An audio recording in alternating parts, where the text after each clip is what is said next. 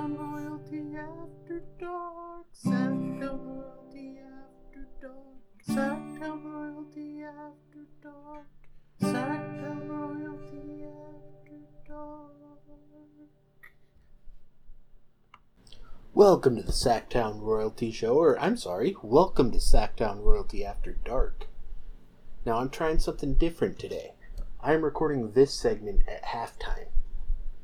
Just, I don't know. It just sounded like a fun thing to do. So, as of right now, if I sound chipper because of a terrible loss or a terrible happening, I have no say in it. It is currently 8:12 on a Friday night and the Kings are tied 57-57 with the Portland Trailblazers.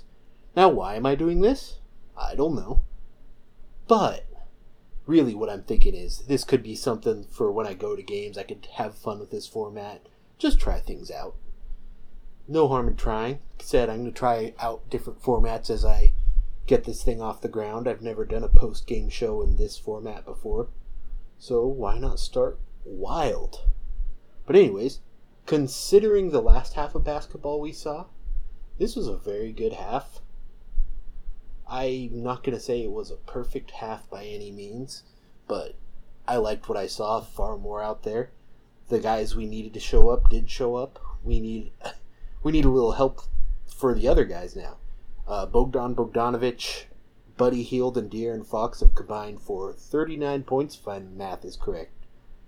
And all of them are shooting well. Buddy Hield, actually, he was 0 for 4 or 0 for 5 at the beginning, and he's 5 for 11. So what that tells me is he's on fire, and we need to get him the ball as we go into the second half. Um, what I've liked so far here, I'll, I'll just I'll just do a mini version of my format. So that was my that was my recap right there. That was what I have seen. Now I will come up with five things I have liked so far. Number one, ball movement. I'm sorry, just five highlights. They won't necessarily be things I like. Number one, ball movement. The guys, some of them have been errant passes, but I would much rather see the guys turn the ball over, trying to pass the ball, then turn it over, trying to drive, which there still were a couple of. Uh, let me see. Once again, going off the Kings app. So let me figure out how to do this. Um, there's some turnover issues. Dewayne Dedmon actually leads the team right now. Actually, only two of our. Wait. Only three of our players have turnovers right now. So I guess it's really only those three, but it's Buddy Hield, Bogdan Bogdanovic, Dewayne Dedmon as four. So we need to get those down. Um, the second observation there's been some controversy going through Twitter right now. And that controversy is that there were rumblings that it was not very loud at the arena.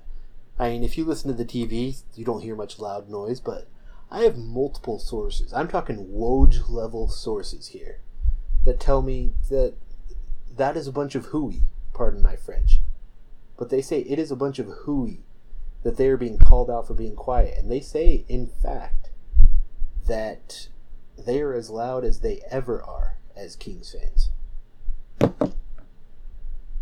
So keep an ear out on that because, oof, we don't already need controversy this early on in the season. I really hope that we can get this figured out because wow. Who who who wants this? But nah, I'm sure the crowd is great. It's I don't know. I don't think noise is the measure of a quality fan base. Anyone can scream. Some people can scream louder than others. I don't think screaming is what makes you a great fan. But a lot of people care about those things, and okay. Live your best life, is what I say. Do what you need to do to be happy. Third, Bogdan Bogdanovic, man. This guy struggled last game, to put it lightly. And you know what? He came out this game and he's doing everything. He's going, he's handling the ball, he's dribbling it, dribbling it inside and scoring it. He is scoring from outside. What more can you want? Um, I think Bogey is going to be a huge part of this team's success. And if we really want to see this team shine, as I know we all do, a lot of that may come to him because he is the leader of the bench. I'm really hoping Trevor Ariza isn't the leading minutes getter off the bench. And I think Bogey can get starter minutes off the bench on this roster. So I hope this keeps up because that will force the hand, hopefully, that is in charge of minutes to do what needs to be done. Fourth, De'Aaron Fox.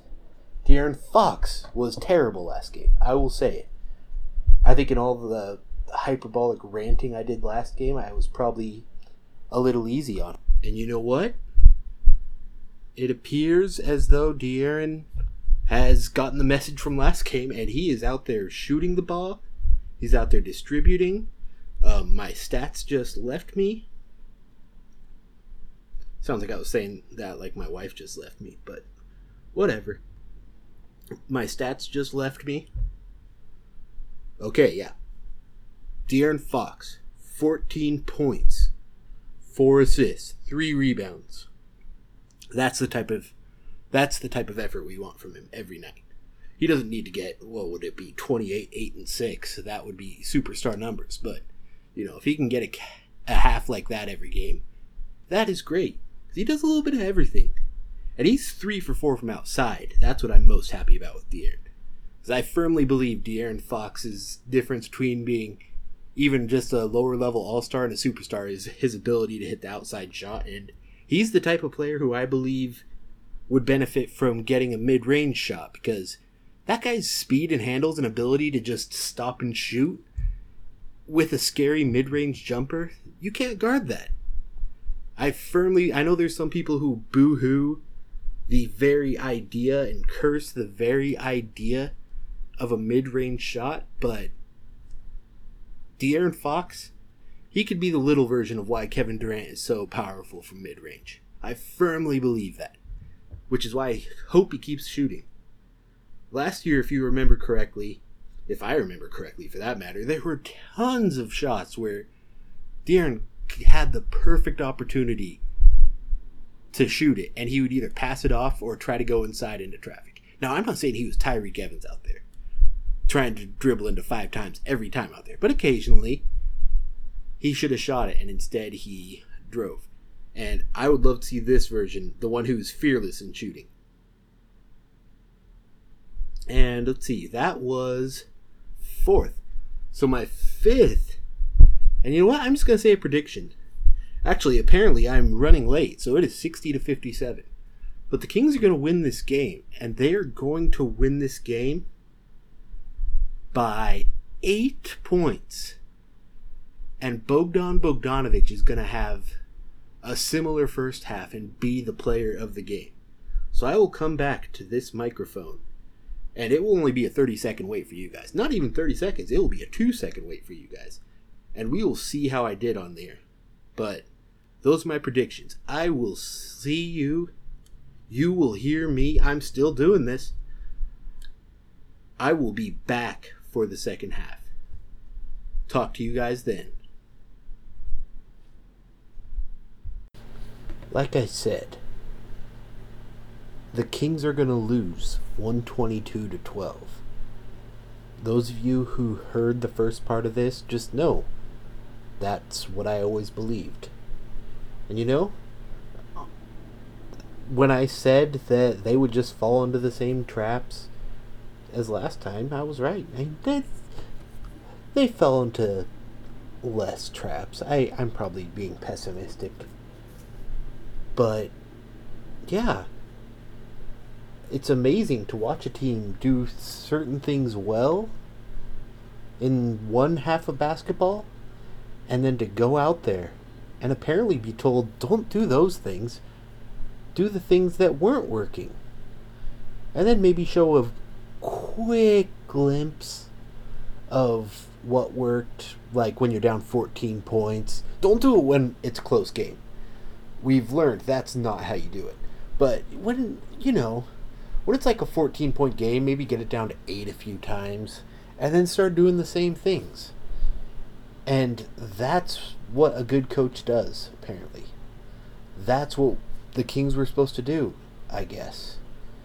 So, you know, like I said at halftime, or a minute ago to you guys, just the the smartest thing to do in an NBA basketball game is to not learn from what you're doing well and instead to be just devoid of any sort of strategy that's going to work. You know, to have a lineup where there's barely a power forward on the floor, let alone a center. Now, I know we're missing two key big guys, but that was an atrocious lineup. I believe we had Harrison Barnes playing center at one point. Now, maybe I missaw that, but come on. Now, hey, we have two centers who are willing to pick up five fouls, and that usually means effort. So that's an improvement over certain centers from last year, but still, these lineups are gonna kill me. I like our starting lineup. I'm yet to see very many bench lineups that I actually like trust. You know? That I actually just want to see prolonged minutes of, you know? I'm yet to see us properly use the bench mm. outside of maybe Bogdan Bogdanovic's little flurry in the first half. Even then, I think we went to him way too late. This is going to be a long season if we don't start learning from what we're doing poorly. And it's only two games. Maybe they learn tomorrow night, which, by the way, there will not be a post game show tomorrow night. I will be out of commission. But even then, just come on. We are facing Rudy Gobert tomorrow. Now, we need Richaun Holmes and Dewayne Dedmon to not get five fouls, but you get six for a reason, too. And at a certain point tonight, it's better to have a guy who might get a six foul than to just bench them both and have a terrible lineup out there. Getting fouled out isn't the worst thing on the planet. Keeping guys on the bench and not getting that six foul is far dumber. And yeah, it's only game two. We are 141th into the season. But I already don't like what I'm seeing in certain regards. And there were some more bright spots tonight. And you know, some of it was out of our control. Damian Lillard is one of my favorite players to watch in the NBA. He was hitting shots that were well guarded. You can't. We were still in the game by the time he was doing that, and he put us out of the game. You know, that's not on any coach, any player, anything. But there were times where we could have been ahead or just doing better, and I truly do not understand what was going on. There were less dumb turnovers today. There were more guys going off than last game, but last game was one of the worst basketball games I've ever seen in my life. So I'm not sure I'm willing to give them that much that much praise for what they did tonight. I will give some guys praise. De'Aaron Fox played about as well as we can ask him to. He he was great. He kept us in the game almost single-handedly in the second half. Buddy Hield was a non-factor in the second half. That's worrying because that's two games in a row where he had a strong first half and a not so good second half. But some of these, like I said, I go back to coaching because we need to find the hot hands. If you listened to many of those interviews I had on the season preview podcast, what a lot of us were basically saying is we want to see the hot hands get a chance. We want to see a free flowing offense that allows that to happen. And even tonight, it just did not seem like that was the case. It's like they're trying too hard to do something that they're expected to do, and I don't know what that is. I, maybe someone smarter than me can see what the team is trying to do, but I truly do not see an identity yet, at least in the second half of games. Say what you want about Dave Joerger. He got the best out of these guys. Even if they didn't like playing for him, he got the best out of these guys. You can probably remember two years ago, we were a shockingly good clutch team. We could play terrible three quarters, but In those fourth quarters, we were amazing, and many of these same guys were on that team. And that's what's infuriating. Last year too. But that's what's infuriating is we've seen I don't care if it's a different coach now. We've seen what it takes to get into these games. We've seen what it takes to make it a ball game at the end. And I don't understand why we haven't played that way since then. I know teams figured us out, that's one thing. That was a 28 win team though. That was a team that was 11 wins worse, maybe I think it was 20. 11 wins worse, let's just say for the sake of my argument, than the one last year, but they were scarier in the fourth quarter. This year they might be even worse in the fourth quarter if two games are to be believed. And I know they even had struggles in the preseason game despite the Kings not wanting us to see any of those games apparently. I know they had struggles there too. That's a concern. I don't know what else to say about that. This is a very disconcerting way to start the season. If they were 0 2 and played two good games of 48 minutes and not 24 minutes, 20 minutes, 18 minutes, 16 minutes, I'd be like, okay, we can learn from this. But I'm already seeing trends that I do not like. And I'm hoping that we learn from them very quickly. So, on to the five things I took away. I guess from the second half. I've already touched on some of them. First, if a guy is doing well the first half, I know he has a 15 minute break. Let's just go to them right away. Let's find these guys.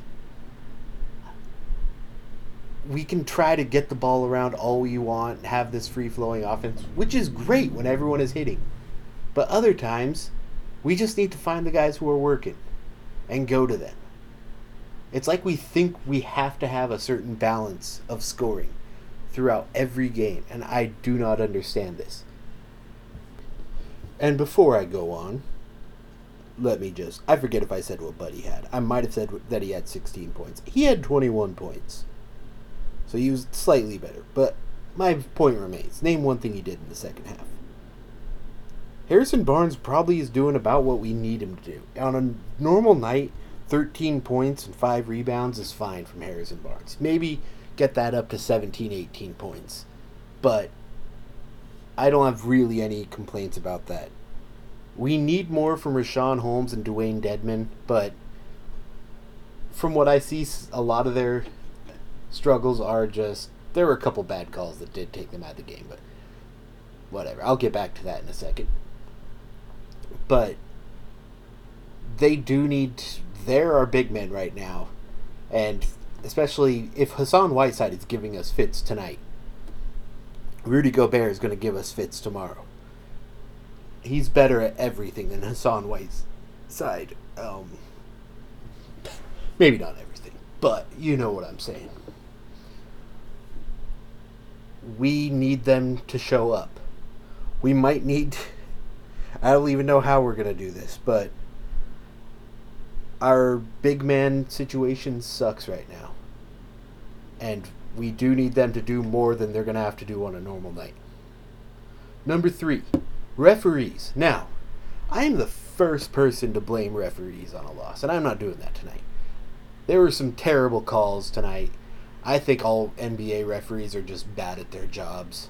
They very rarely call a very good game. I could go on and on about that, and I will. But this is more just in an NBA sense than a King sense. Because I saw some bad calls on our that we were able to benefit from too. I saw a play near the end of the game where I believe it was Richaun Holmes traveled very blatantly and then just basically threw the ball out of bounds and they called it they called it off the Blazers. So there was also a very questionable call at a very bad moment where who was it? I want to say De'Aaron Fox got called for a foul against Damian Lillard, and then Damian Lillard scored when it was clear that Damian Lillard just pushed off, and that's type stuff. The NBA claims that it hates flopping, it claims all of these things, but it does nothing to try to stop flopping. It still benefits many players, most of them stars in some capacity when they go and flop. And I refuse to believe that's human error. NBA referees should know hey, the James Hardens of the world tend to get calls no other players in the NBA get. And if a player's status as a star is what's get, giving them a call, that is a direct reflection on a referee who should not be in the game. Whether it is Yogi Ferrell or James Harden or Damian Lillard or whoever, it should be a foul. If they are flopping, it should not be a foul. If a guy like any star in the NBA can push off when he's driving to the basket, then the guys who are not as good as them should be able to do the same thing because that's called consistency. There's no such thing as a perfectly called game. But a perfectly called game and a predictably called game in the favor of stars is bad. Some people just accept this. I do not. I have not seen good officiating in like 10 years in the NBA. It's hard to officiate. You don't get replay. You don't get slow motion. I get that. But it is literally their job to call the game and do so in a fair manner. I'm not saying there's a bunch of Tim Donaghy's out there. They're human. I don't expect them to just respond the same to certain players as they do to others, but I do expect just a foul to be a foul or a non foul to be a non foul. I don't think that's too much to ask. Can we please just call a consistent game? Because I hear people all the time complain about these players complain too much in the NBA and whatever. I don't even care. Certain guys are hilarious when they complain. If any Warrior complains, I laugh because they probably get more benefit from than anyone. Draymond Green can tear off the referee's arms and beat them with it and not get a technical and De'Aaron Fox can say, please, can I not get that call? And he will get a technical. So I don't want to hear from anyone that these guys are doing a good job. They are picking and choosing who to call fouls on, who to call technicals on, all that. And they are not even being transparent anymore. That's all I want. If you're going to call games like this, stop lying to fans. Like I said, this has nothing to do with the outcome of tonight's game. And I saw bad calls on both sides. I'm just honing in on the star calls because that to me says everything I need to know about referees. Please, can we just call basketball games? Please. I beg you. Can we just call every player like the other players? There should not be anything like a makeup call a reputation technical, any of that. That should not have a place in the NBA if you are a competent referee. Ugh. I will repeat. Ugh. And on to the next part. What I do like, De'Aaron Fox. I touched on this earlier. Balanced performance. He didn't do that much that I didn't like. There were some fouls, whatever. But overall, I would love more games like this. I still think the team's at its best if De'Aaron has nights like tonight. He doesn't even need the 28 points. And Buddy's going off, or Bogey's going off, whatever. Which Bogey had a good night. I really don't think he was given a chance to do what he did in the second half that he did in the first half. So I'm not blaming him for that. I'm going back to what I said about Buddy. I don't know if I'm giving, if I'm blaming Buddy. You know, the coach calls the plays. And other coaches figure out how to get guys baskets. This goes back to last year, too. I'm not just talking about this year's coach. There's got to be a better way to just hone in on who's doing well. Find a guy who's not doing well and get him back in the game if he's important. But please, can we just have some adjustments? and have have guys in the game who should be playing the position they are playing. It's disgusting. But anyways, that was apparently about De'Aaron Fox. Fifth and final. Tomorrow. This is I don't know this isn't a takeaway from tonight's game, but whatever. Tomorrow, the Kings face the Utah Jazz a very tough opponent who is better this year than they were last year. It is a back to back. Maybe that's good, maybe that's bad. Worst case scenario, they come out and fall flat. Best case scenario, they've learned from these last two games. I don't think tonight counts as an embarrassing game, but they've learned from these last two games and put up a great performance. And a great performance might not be good enough tomorrow. I bet tomorrow for the Kings to win, they probably need multiple guys to hit 20, 25 points. That's just my prediction on it. Don't put money on that because I'm an idiot. But tomorrow we will see if this team can come back from these disappointing two losses. It's still only two losses. At the end of the day, a loss is a loss on the record. Let's see what they can do. And with that, I will see you not tomorrow. As I said, I will not be here tomorrow. So I will see you Monday, I guess, on another episode of Sactown Royalty After Dark with another regular episode of the Sactown Royalty Show coming soon. Thank you for listening. Good night. Sactown